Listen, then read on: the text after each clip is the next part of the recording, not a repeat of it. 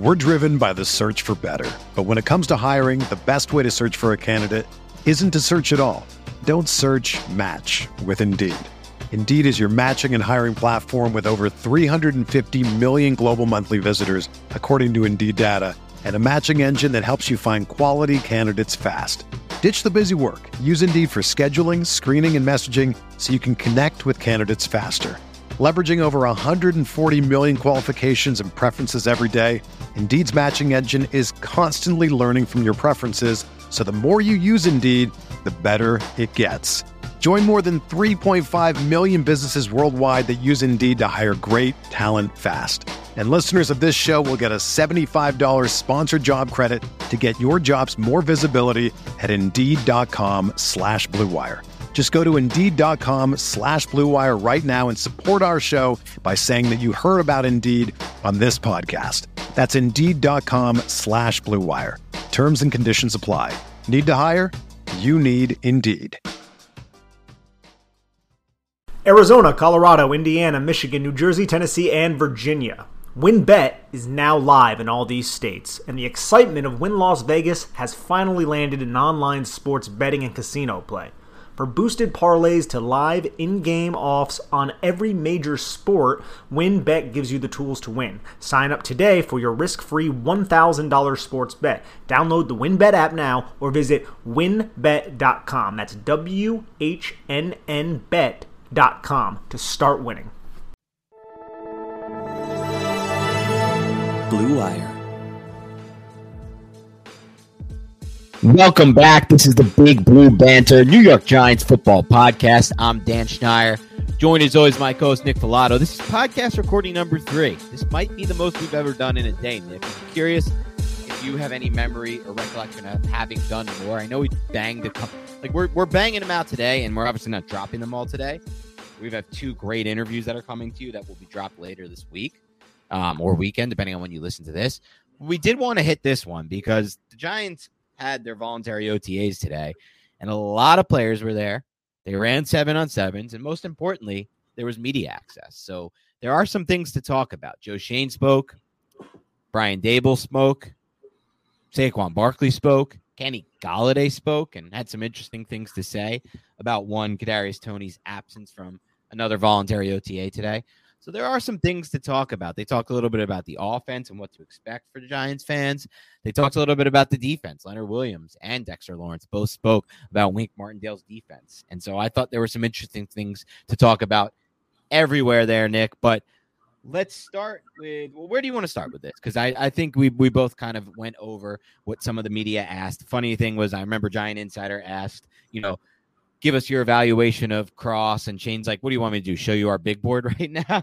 so I thought that was pretty funny. Um, but obviously, they made mention of the tackles and how, and whether or not they do something like move Andrew Thomas to right tackle, depending on who they draft. A lot of stuff that I thought was filler, but then some good stuff too. So, where do you want to start here? I think maybe probably the main topic here to start with would be the Kadarius Toney no show from the second voluntary OTA. Uh, what are exact? So Brian Daboll and Joe Schoen didn't speak on it. They've said just let's keep in mind, well, they didn't say much. Schoen said, Nick, that um, keep in mind it's voluntary. Daboll said we can't do anything with Toney. We can't get him the playbook. We can't be giving out playbooks virtually. So the only people who have it are the people who are here. They did seven on sevens. They did practice as well. So I personally feel like, and and one other thing to mention, Art Stapleton pointed this out, and it's a great point in the new CBA, coaches could get fined if they speak negatively of players not showing up for voluntary OTAs. Then finally, you had Kenny Golladay come out and say, Look, I'm here because I think I should be here. I think you should be here. I think everyone should be here. And he doesn't have to be here. Good job by Kenny Golladay. But he is because he wants to make a mark with the new staff. He wants to get some reps in with Daniel Jones. He wants to learn the playbook fast. And he said, I think everybody should be here.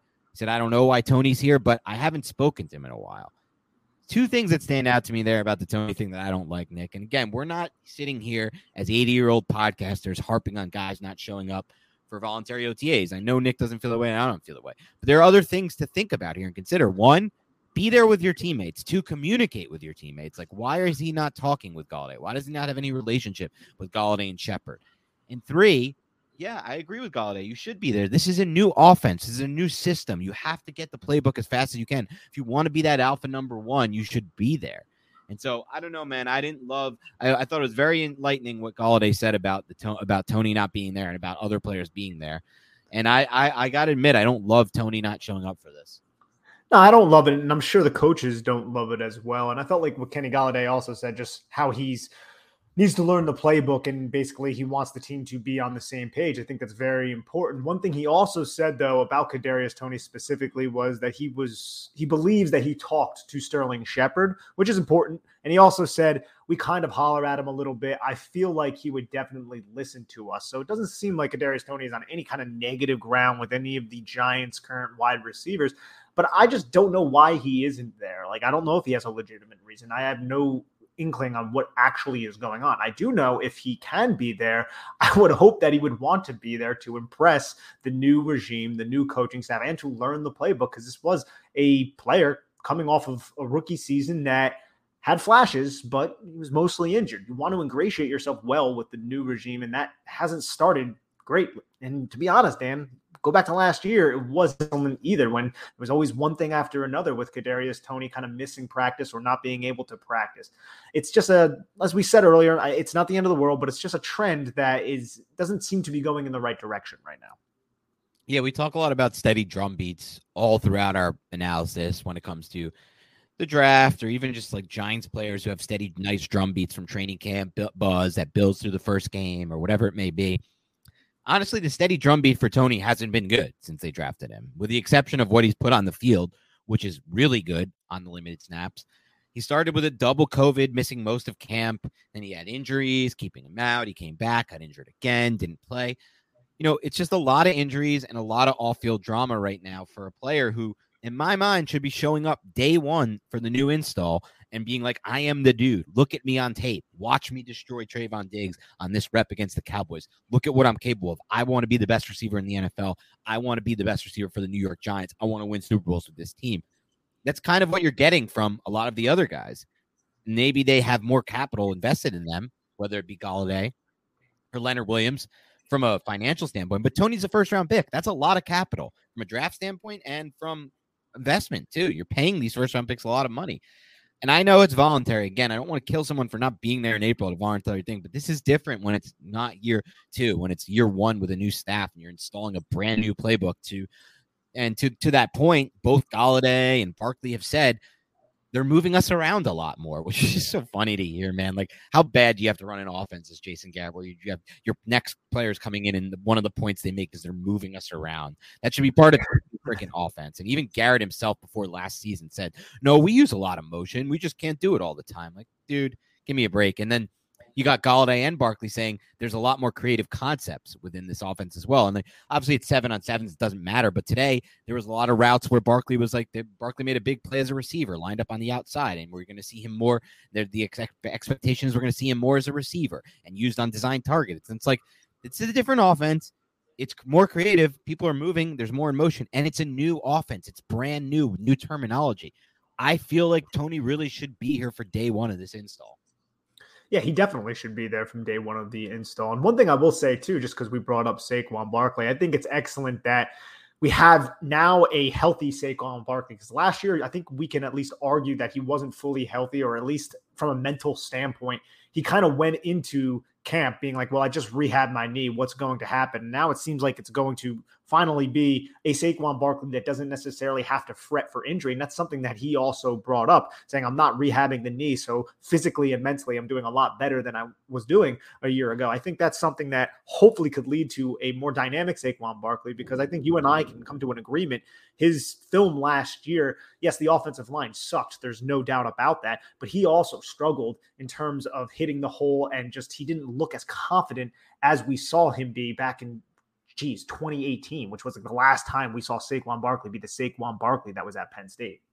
And to be fair, when he was running behind what he was running behind in 2018 wasn't a good offensive line either. It wasn't necessarily much better or worse than what we saw last year. So it's not a great excuse when you compare those two. And I think it's even the little things like the stuff that's not as pronounced, the stuff that you saw only fewer you saw fewer reps of Like when he was running his routes, he wasn't running as crisp routes last year as he was even in his rookie season, which was like the, where you expect him to be running less crisp routes back then, where he's obviously had more time to become a better pro and sharpen that area of his game. But last year, I don't think he had the confidence to do almost anything within his game. And so that's great to see. Obviously, he made the big play of the seven on sevens. And I like that he's pissed off, man. I really do. I like whenever an athlete is pissed off. He talked about how he's pissed off and tired of what people are saying and writing about him, and he's sick of it.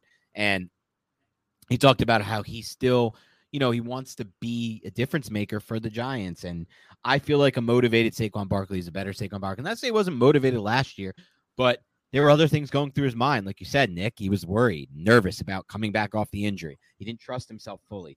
All that is hopefully now behind him, and now he can just be pissed. He can be pissed at the reputation that's developed around him, and that's great because he can use that to his advantage.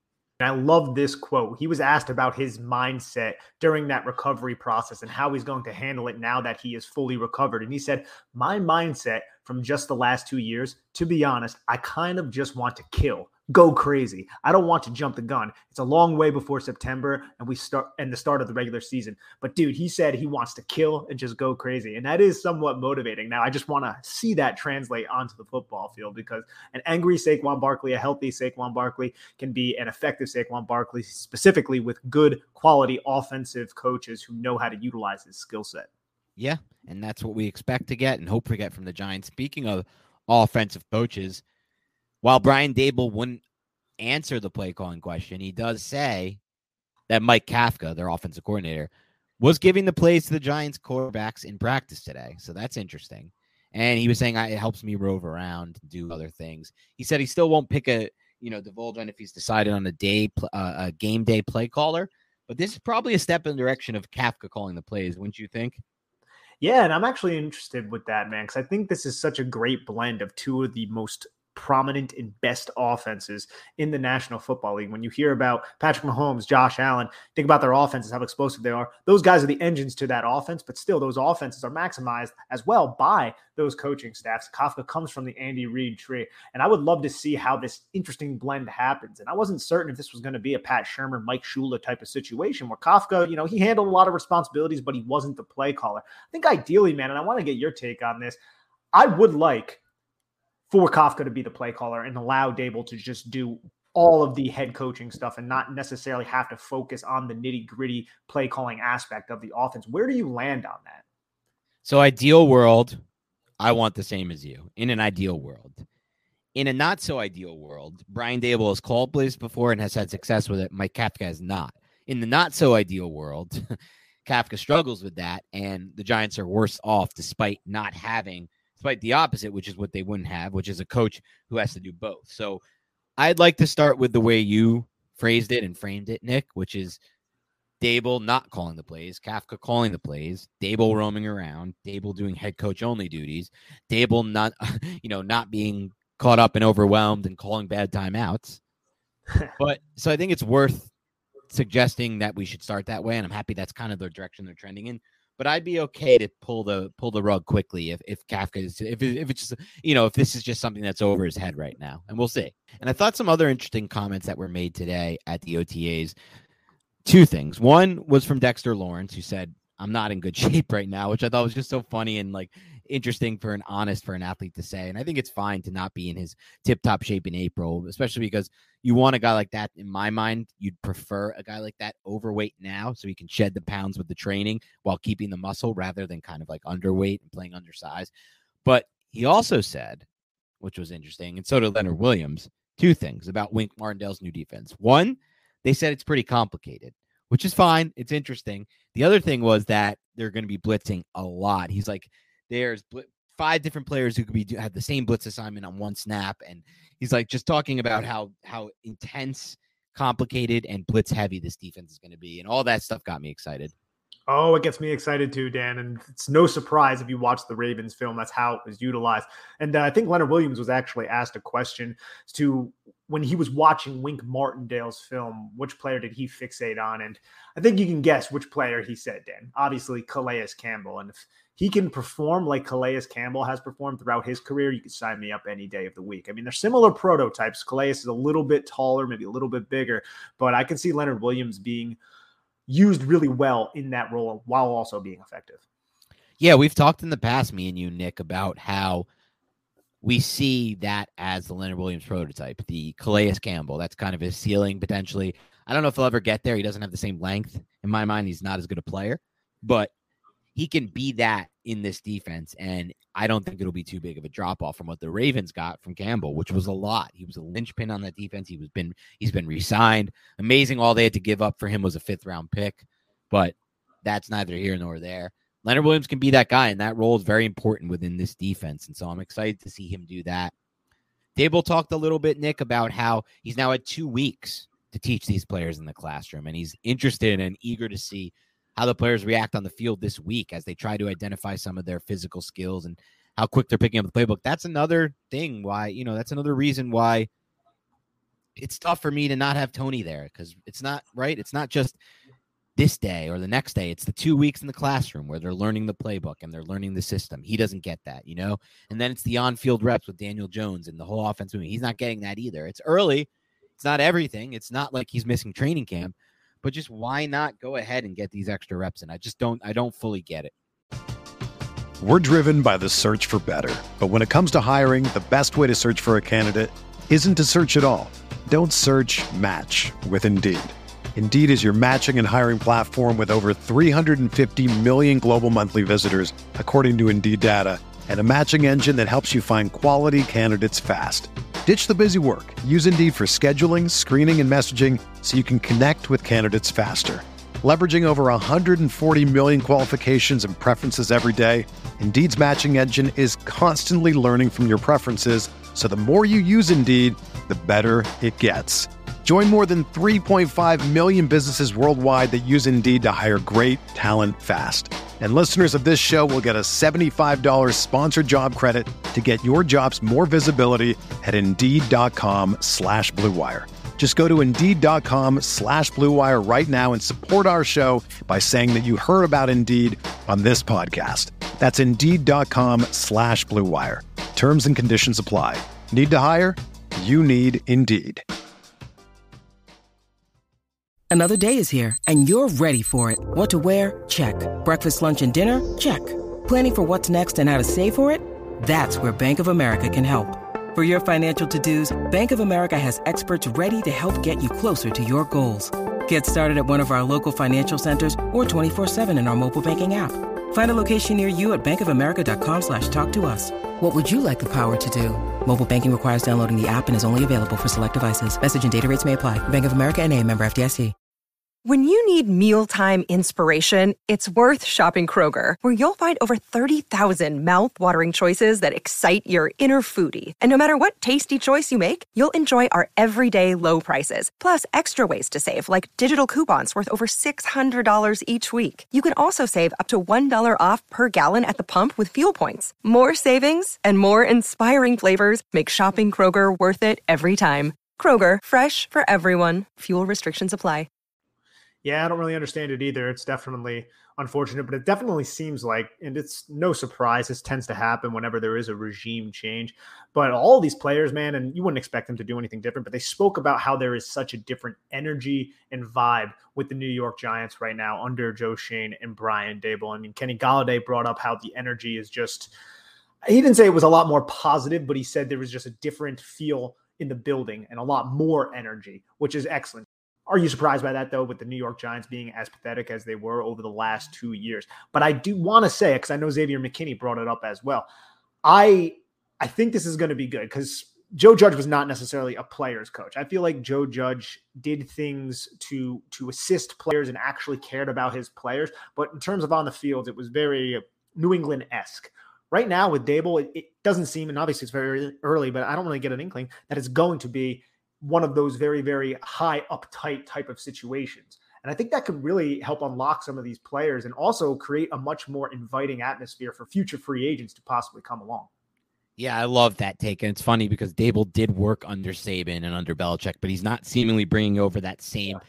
feeling of paranoia. That is how I gauge this. Look, everybody celebrated Joe Judge after his first season which I remember on the podcast saying, I'm not ready to do it yet. I'm just not ready because for me, it was more so just he had accomplished absolutely nothing in my mind in his rookie season. Winning those meaningless games, those games they won down the stretch, besides the Seattle game, which was a grinded out game where they confused Russell Wilson, had him play a really bad game, and then won that game by grinding. That's not enough for me to be like, oh my God, this team is headed in the right direction. Then came the laps that like fans were celebrating. Oh, it's just so great. He's making them run laps.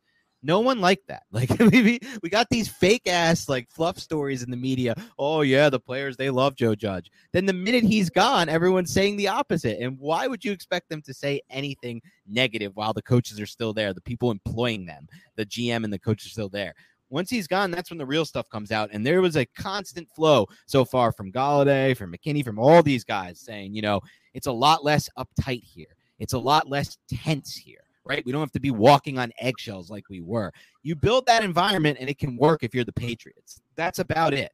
Like everyone else who's tried to build that environment hasn't made it work. And the only reason it worked for the Patriots is because they had Tom Brady in my mind. If they didn't have Tom Brady and they were shooting through QBs every other year, they wouldn't have been able to build what they've been able to build there. And Belichick had one bad year before this past year.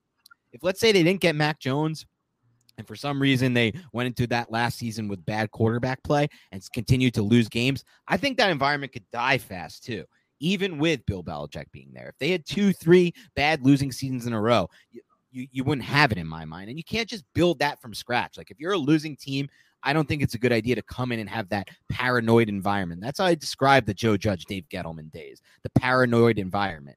And they, they and they even talked about Mara even talked about bad communication between the GM and the coach. That's not the case right now with Schoen and Daboll. That's not there either. So that paranoid environment that I think was bred and built under Judge and Gettleman, that's gone. And to me, that's a big thing. Like I'm very happy to see that going forward. Yeah, as am I. I think it's going to only result in something positive, to be honest, as long as they're winning as well. Because if they start losing, eh, that's like the recipe for everything. What do you, What was your feel, Dan, on James Bradberry not being in attendance? I mean, I, I don't hate it because I understand that this guy's kind of on the trading block right now, but we should probably acknowledge the fact that he was not at voluntary workouts. Yeah, and I think it's a little different than the Toney situation, right? Because yeah. I'm sure there's been some communication between Bradberry, his agent, and the Giants saying, look, stay away right now from the voluntary stuff. We don't, we'll let you know what's going to happen here, but stay away. And Joe Schoen made the most interesting comment on the Bradberry front, which I thought, at least, Nick, I'm curious to get your take, which was, we don't have to decide this thing today. And we may go the whole, we may wait till the draft plays out to decide it, which makes me kind of feel like they're kind of seeing they're going to get Gardner or Stingley and make the decision based on that, depending on the how the ball board falls. Because someone else was like, would you take you know, what if you what are you gonna what if your decision at five is to get your cornerback one or another position? Is that a tough decision? And and, and Schoen's like, what? You have a crystal ball? You don't think that this the, my, the quarterback one is going to go in the top four picks? And that was an interesting comment because there's a been a lot of buzz lately that's that uh, Gardner's going to go number three overall to the Texans. And if that's the case, and, and Schoen may be hearing that, maybe thinking that, maybe feeling that, it could impact their decision on Bradberry, but it could also impact, you know, where this guy actually goes and if they ever have a chance at Gardner in the first place.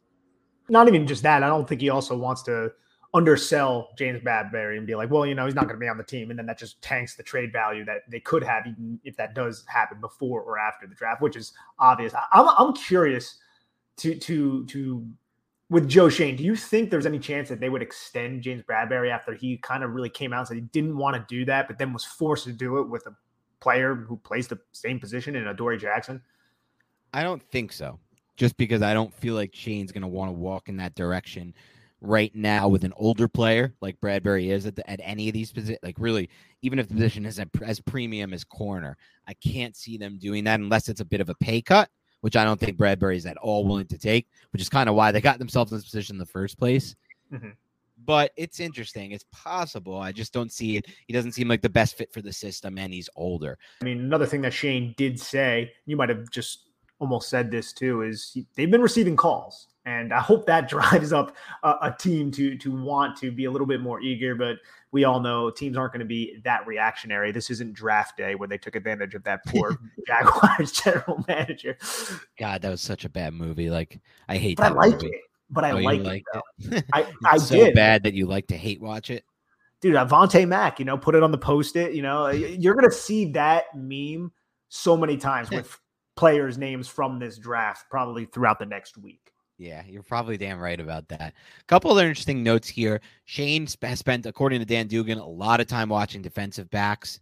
That's interesting. The Giants don't have like people continue to forget how shallow the depth chart is right now the defensive back positions, whether that be corner or safety. The Giants are shallow in both spots right now to the point where like Jarren Williams, I think today was working with the safeties, which was interesting enough in it within its own right, like because he's not a safety. And it's interesting. They got a lot of needs, but defensive backs are higher than people realize. And I'm not going to be surprised if the Giants take a couple defensive backs high in this draft. Oh, I wouldn't be surprised at all. And a lot of, and we talked a little bit about this with Schmeelk, right?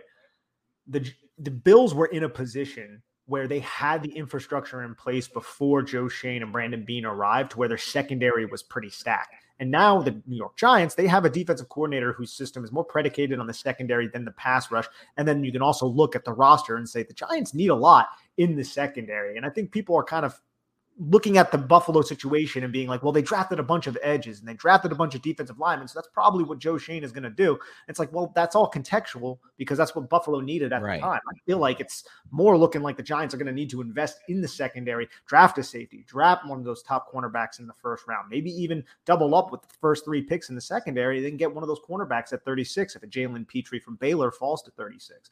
And I think that's maybe the way we should be looking. I mean, there's a bunch of different avenues they can take, but the secondary, like you said, Dan, and you put it well. It's it's a big need right now, specifically and especially for Don Wink Martindale system. Yeah, without a doubt. Exactly. I want to talk about a little bit of other news here, though, Nick. All offensive line news on the injury front.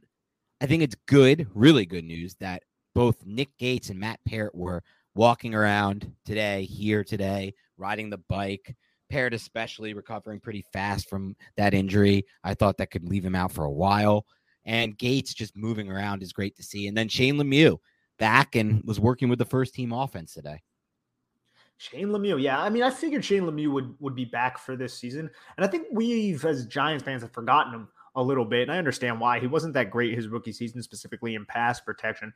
If we wanted to make this a really rudimentary way to look at an offense, would you say that it's more important for Brian Daboll's offense to be better at pass protection or run blocking?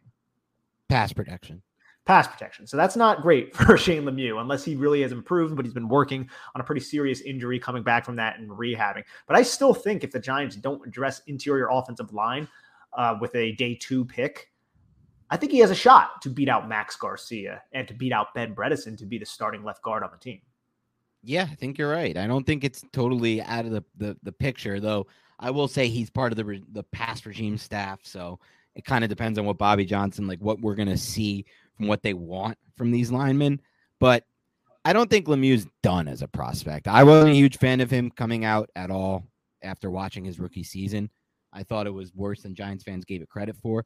Again, I like him moving in space, but how much is that is because I was comparing it to Will Hernandez instead moving in space, who's one of the worst kind of in space movers I've seen from the position, at least on the Giants team. So you know, being a good run blocker, if he was even that, which I'm not even sure he was in his rookie season, I think he was adequate. I don't know if he was good.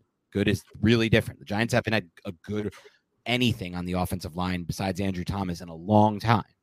And so, like, if you're that and just still the same liability as a pass protector, I'd rather use a swing guy or maybe, you know, I don't think, I think there's a wide range of outcomes for Lemieux this year, Nick. I'm curious to get your take if that makes sense either. I think there's a chance he could get cut straight up if depending on where they go in the draft wow, that is a wide range of outcomes. I mean, if they go heavily invested into the interior offensive line, then then maybe. I mean, they're not married to Shane Lemieux like Dave Gettleman was. I would be a little surprised to, to make that statement now, but it's definitely not the most ridiculous thing in the world. They've already signed multiple IOLs though, and then it's like if you draft one high, let's say one falls to thirty six, they love. Plus, you already t- you're taking the tackle at five or seven. It's a lot of offensive linemen for few yeah. spots. Yeah, it's a good point. I'm wondering if they look at Ben Bredeson and they say they might cut someone like him. Uh, I don't know well, how they value Ben Bredeson. I hate. I don't know how they value those two. You know, I mean, I don't we like Bredeson too. I still kind of like Bredeson. I thought he was a better prospect than Lemieux. I would agree with that. Yeah, I would agree with that. It wasn't overly consistent. No, it wasn't. it's Lemieux, not overly yeah. consistent. That's the problem. That's the problem with Ben Bredeson. I want what I could get at 104 instead in this draft, but that's crying over spilled milk. So we won't do that. We're just gonna have to take it. Hopefully, no more panic trades from this regime. A couple other interesting notes. Giant Insider Podcasts uh, reported that Wink Martindale has Aaron Robinson playing a lot of outside corners so far. What do you make of that?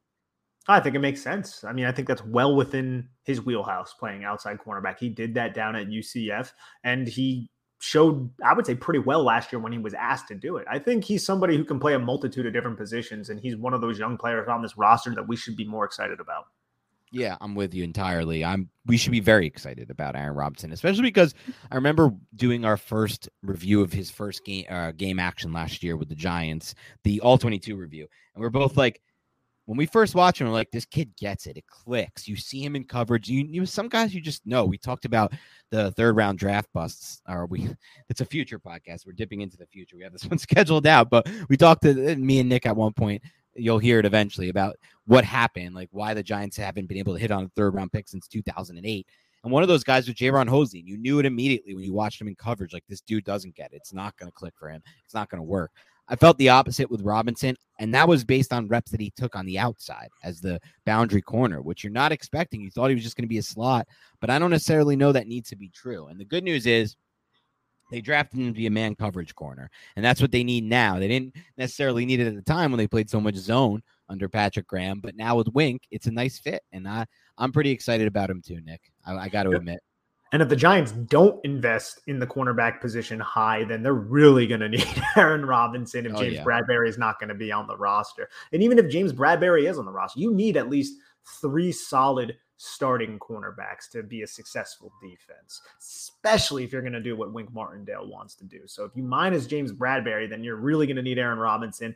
And if they even draft Sauce, you're still really going to need Aaron Robinson. So there's really not a scenario where they're not going to need this guy unless they keep James Bradberry and draft Sauce Gardner, and then he can be a fourth dime type a a type of dude when they could also use him at safety if they don't invest in the safety or at least like a star type of position, drop him down in the box. He can handle deep half responsibilities at times, not something that he would do overly consistent. But I think he's a very, very unique and versatile player who I'm excited to watch his second season. Where again, the, the guy was hurt last year. Remember that, man. He didn't get a training camp or any of those things, and he still he didn't start off really slow. He kind of hit the ground running pretty well.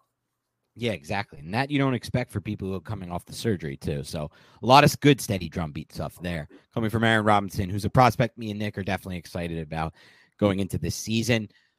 I thought it was interesting to hear Kenny Golladay say, Look, I'm not Stefon Diggs, but I already can see and I already like what the coaches have planned for me. I love to hear that because, and, and, and look, Daboll, I think it was Daboll, or he's, he's talking about how he's excited to play for Daboll and Kafka. It's like, did the Giants really have anything for Kenny Golladay last year? It didn't really feel like it to me, Nick. I didn't feel like there was a single game plan I watched last year that was designed around getting Golladay the ball or Golladay being the featured player. And he's like, I already see some plays I'm super excited about within this offense. Um, and that just wasn't the case at all last year, despite us thinking he was the perfect fit for the Garrett offense. I don't know if anyone's a perfect fit for Garrett offense. Garrett offense doesn't have much to it. No, man, you know that's that's a good point too. And I think the only time where Kenny Golladay was featured was when they were doing no huddle offense against New Orleans. And that's where you right. saw your big plays, you know, and that was all in the fourth quarter with the Giants down by multiple scores. And that's where Kenny Golladay really kind of shined. It was the only time he shined with the New York Giants last year. So I'm excited to see what Daboll has planned for him as well and Kafka. I think it's, uh, I, I don't think the talent just eroded. I don't think this guy is washed. I still think he's a talented guy who doesn't create an ample amount of separation, but will win those contested catches, big body, can win at the line of scrimmage on slants, throw on the back shoulders. You can hit him with fade routes, contested catch situations. He's typically pretty good. So I'm excited to see exactly what he does. But it, hopefully, it's better than last year because it was it was bad. It wasn't. Yeah, and Golladay talked about how he's already seeing trickery, creativity in the formations, offense moving a lot of guys around. There's a lot of nuances, and that's just what you want to hear. I mean, it's it's coach speak, it's player speak. I get it, but. All right, now let's talk a little Joe Schoen because Joe Schoen revealed some things. Not much. He's not going to get them in us, which may not be as fun for us and for you guys, but it's best. It's best not to tip your hat. It's best not to fall in love with these prospects and let everybody know it. Just keep it, keep it guarded, keep it vest, keep it to your vest, and he's going to do that. But he did reveal some stuff. He said, "Look, I've already received calls to trade back from both five and seven. But he also said if he feels comfortable about having a top seven in this class that he really likes, He's not going to trade back. And he said, There's been times I've been part of teams that have traded back and gotten too cute and missed out on one of those guys. So it leads me to believe that they're not going to trade back. I've kind of felt that way from for a while now. Nick, have you? Have, what are your thoughts on them potentially trading back, and and if Schoen's comments swung you in any direction there? So I take Schoen's comments at face value, but I'm trying to think of scenarios in the top four picks that may lead to Joe Schoen wanting to trade back. And I think that could be a, a, fun little exercise right here. Like, say Kayvon Thibodeaux is off the board, say Sauce Gardner is off the board. They land the right tackle at five. So whether that be Evan Neal or whoever it is. But then with those other two picks, say Sauce and Kayvon are off the board, Travon Walker's off the board, and insert another player that would entice the Giants at edge, Aidan Hutchinson. Yeah. Now you're sitting there at seven. Somebody went at six, probably a tackle, but you already got your tackle. Would they trade back with the right offer? And I think that's where it might get a little interesting. Or would they want to go in another direction there? Or will they reach? I think if Sauce and Kayvon Thibodeaux go in the top four and the Giants pick the first tackle, that's where that trade down situation at seven gets interesting if there's yeah. That's a great point, Nick. If they're left with just like Jermaine Johnson and and a bunch of and and then, then depends kind of then how they feel about Jermaine Johnson and Derek Stingley, right? They have grades that are similar to Sauce on Stingley and similar to those other edges like Thibodeaux on Johnson. They might just say, "Screw it, let's stay here." But if they don't, that's when they start to consider the trade back. I think. Yeah, and I think that's an excellent point. Is how they feel about Stingley, and I think John Schmeelk brought up a great point on our podcast. Joe Schoen said some of the pillars of the players that he's looking for is one of the main ones is they he wants them to be dependable and is Derek Stingley Jr. dependable in his mind? And I think that's a fair question. I think in terms of the talent and the skill set, absolutely love Derek Stingley Jr. The kid the kid is excellent man coverage. I feel like he's more disciplined at the line of scrimmage than someone like a Sauce Gardner, to be honest. So, I mean, I, I, get why fans wouldn't love it, but I I do find myself really liking Stingley, but I do have Sauce a tad bit higher me and Nick are both going to be okay because we already spoke about this off pod. With if Stingley goes at seven, I know it's going to freak out and shock a lot of Giants fans, but I, I think I'm going to be completely okay with that, and you are as well. I will be, but it, again, it kind of goes to something that we're talking about with the Kadarius Toney pick. It's like you and the DeAndre Baker pick. You have to be sure that everything checks out and that this kid wants it. And I can't speak to the fact that if he does or doesn't, I don't know. But yeah. I, I think you just have to be sure of all those red flags that you and I can't really opine on. For me, it's like I'll be way more okay with them going Stingley at seven than Jermaine Johnson at seven, if that makes any sense. No, that makes sense. Or Nakobe Dean or um, Devin Lloyd. Devin, not not as much Nakobe Dean anymore, but I've seen Devin Lloyd recently mocked by big media personalities. At seven, and I would not love that's that's that. a throw the remoter for me. That I thought Trevor Penning was the only possible throw the remote. This is the new throw the remote for me. And that's no knock on Lloyd. Like I think Lloyd is, is going to be fine. I just uh, when and I've said this before on the podcast when people were being like, yeah, he's going to go seven to the Giants when he was being mocked like in January and then it just recently came up again. I was like, no, like I, I no, no, no. You Absolutely better not. be not sure you're getting Luke Kuechly if you're taking a linebacker, an all-ball linebacker in the top, then you better be dead sure you got the next Luke Kuechly because otherwise he's not impacting the passing game enough in the run or, or as a as a coverage guy or a blitzer and and just and if he's not Luke Kuechly, then if he's not a Luke Kuechly type, I just I have no interest in that early. No, I hundred I couldn't agree more, dude. Yeah, and so hopefully that doesn't happen. Yikes! I didn't even think about that scenario. I I I guess I just put that in my head as a non as a non nondescript non close or non issue. We'll see. I guess it's possible. He also said Joe Schoen, which I thought was interesting, that offensive line will be a priority in this draft. Then he also went on to say he's not going to force it there. When it also said Cross has really good feet and he's a really good player. We like him. So those are the kind of offensive line comments. Anything to take away from those? yeah. So um, not much. I think we already knew that yeah. offensive line was going to be a huge target area for Joe Schoen, and hopefully he does a better job than his the person that he replaced. And I don't know if this is anything, Nick, but he did say the picks at five and seven are very important to this franchise for now and the future.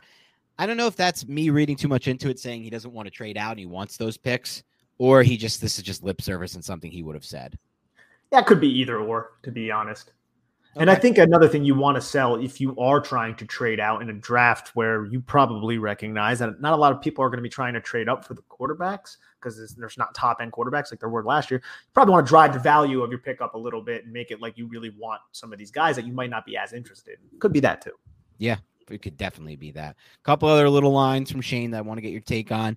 He said he's spoken a lot in depth with Wink Martindale. Remember, these GMs go over with their coaches type of players they want, uh, their position coaches or the coordinators, I should say. And he said the one thing that keeps coming up is versatility and how he schemes his defense and uses his players. So drafting versatile players is going to be important on the defense side of the ball. and the Giants just had Logan Hall in for a visit. So Logan Hall at pick 36, if he's there, that's making more and more sense. He's a very, very versatile defensive lineman out of Houston and you want to line him up as a three technique, that's his ideal position. That's something he said in an interview. I think he's a great five technique in an odd front. You could put him as a nose in pass rushing situations. You can line him up on the edge. Very, very violent. Kind of pops out of his stance a little bit right at the snap, but I think that can be correctable. But you want to talk about somebody who just throws his hands and is relentless in his pursuit as a pass rusher and can probably iron out a couple things in terms of placement and timing and when to get to the second move. I look at Logan Hall and I say, damn, that is somebody that is going to entice some some NFL general managers. And remember last year, man, Peyton Turner was his teammate at Houston. He was similar that to Logan Hall. I think a little bit probably uh, better than Logan Hall is, but he ended up squeaking into the first round. Not a lot of people had that up until about you know what a week before the draft. Yeah, and I actually like Turner more than Hall. I I wouldn't want Hall to be the pick at 36 personally. Um, versatility, you know, aside. I just don't see enough of a pass rushing upside at the next level. We'll see if I'm wrong about that. But at 36, there's just so much other talent that I'm just not as interested. But yeah, but we'll see. I mean, the Giants have him in for a top 30 visit. That means something. Schoen also said character issues are important to me and can take a guy off my board. He said, I'm totally fine if a character issue guy has a great career elsewhere. That's kind of different than what we've been doing. I know it's not different what we've been saying, the Gettleman Judge era preach character stuff, but they also drafted DeAndre Baker and potentially we'll see where this one goes with Darius Toney with two of their first round picks. So to me, it's different. I think it's a lot different than, and even the Toney thing. It's like they they talked about Pettit. I think it was talked about. Oh, we had a conversation with him around midnight at the combine and felt great coming out of that. Like that's not a character. That's not how you evaluate a character to me personally. I don't know how to do this. I'm not the expert on it, on finding out, you know, if you have your Don, if you can avoid your Devon, DeAndre Baker. But I don't know. I feel like Schoen's going to put an actual present. Like he's not going to just be. It's not going to be lip service with him. Yeah, and uh, one way to do it is when you send your scout to the school, have that scout ask waitresses at restaurants, you know, professors and people who don't necessarily have skin in the game to have this guy get drafted high. Ask him how the kid is. Ask him how he how he reacts. You know, when nobody is watching, when there aren't NFL eyes on. Him. everybody is on their best behavior at the Reese's Senior Bowl and at the Combine. So I feel like in order to get the best picture of these kids, you have to kind of go to the place where they've spent the last four years and, and ask around a little bit, kind of do a little bit of investigative journalism. Yeah, it's a great way to put it. I remember they some area scouts I've heard like go to the bars and just sit there and wait for these players to come in and they're just not marked or anything. Nobody knows who they are, but that's their job, just to wait, wait and watch these players interact with other human beings. Uh, and it's not bad because look, you're making these huge investments and to me the the big thing is do these guys want to be the best possible X, position X? Whether that be receiver, quarterback, running, but whatever it is. Do they want to be the best possible? That's always what makes the best players. Ask Michael Jordan what makes him the best. It's the competitive drive. And that goes on, on so on and so forth with every best great player in any sport in the history. So look, we'll see what happens with with, with the Toney situation, but we're not going to dive too deep. Schoen also mentioned he likes the depth a lot in rounds two and three. I mean, we've talked a lot about that and concurred in our evaluation of this class, Nick. Anything to take away from that, though? I mean, only if they trade back, but it's sure. very obvious that this is a very deep draft in that day two range where the player who gets selected at the back end of round one might not have that much of a different grade than somebody who goes at the back end of round two. And that's why I think it's really important to get a lot of day two picks, second round and third round, because I feel like you can find a lot of guys who will be starting on your team by the end of this year, if not this season. Yeah, I completely agree with you on that. All right anything to take away from these recent top 30 visits. There were two more today. I think Schoen mentioned the final six have already been scheduled. Um, and he'll and and, and and the two today were Logan Hall, you just went over, and then Brian Asamoah, who we brought up a couple podcasts ago. Uh, so any any recent takes on some of their top 30 guys? So not necessarily takes because we could spend forever here breaking some yeah, of these guys down, but I do want to just list off all of the the players. All right. Yeah, let's do it. Okay, so we'll start. Two LSU cornerbacks, Derek Stingley and then Cordale Flott. Cornerback Sauce Gardner, UConn defensive tackle Travis Jones, defensive tackle Logan Hall out of Houston, edge rushers Aidan Hutchinson, Michigan, Kayvon Thibodeaux, Oregon, Travon Walker, Georgia, Nik Bonitto, Oklahoma, linebacker Brian Asamoah, Oklahoma, Kenyon Green, guard Texas A&M, very very versatile player. If he falls to 36, I mean, you know they want to invest in the offensive line. That could get very interesting offensive tackle Abraham Lucas, who's big right tackle out there in Washington State. Tyler Smith, who is an offensive tackle out of Tulsa, who will more than likely be a guard. You can kick him inside, similar to Trevor Penning in the fact that he doesn't really know what he's doing, but man, is he mean and man, he has a ton of play strength. Ike Ekwonu, Evan Neal, Malik Willis, Sam Howell, running back Breece Hall out of Iowa State, James Cook out of Georgia, Brian Robinson out of Alabama, safety Lewis Cine, then the tight ends, I feel like this is interesting.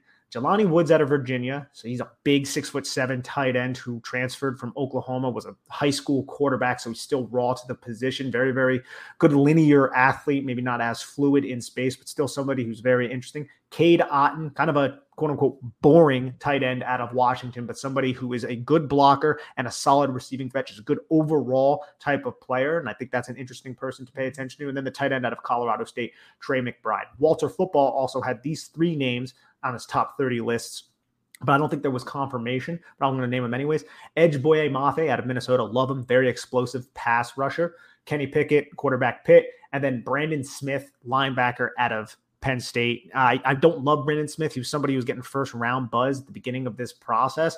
I think he's wildly athletic, which is great. And you'd love to see that. But man, he is just not all that physical for a linebacker. So that would have to be a late round pick for me to be interested. Ooh, I like that take because obviously there was some buzz early on about him. Some interesting names there. Cine is a player who I think could be there potentially at 36 and could be very interesting to the Giants. Obviously, you mentioned Kenyon Green. That could be a really fun pick for the Giants. For all of us who want offensive line and for once and for all to kind of try to fix that group. Like I know a lot of people would be thrilled if they go tackle at five and interior offensive lineman at 36, and it's hard to blame them for that. Uh, anyone, anything else from that that group that that stands out to you?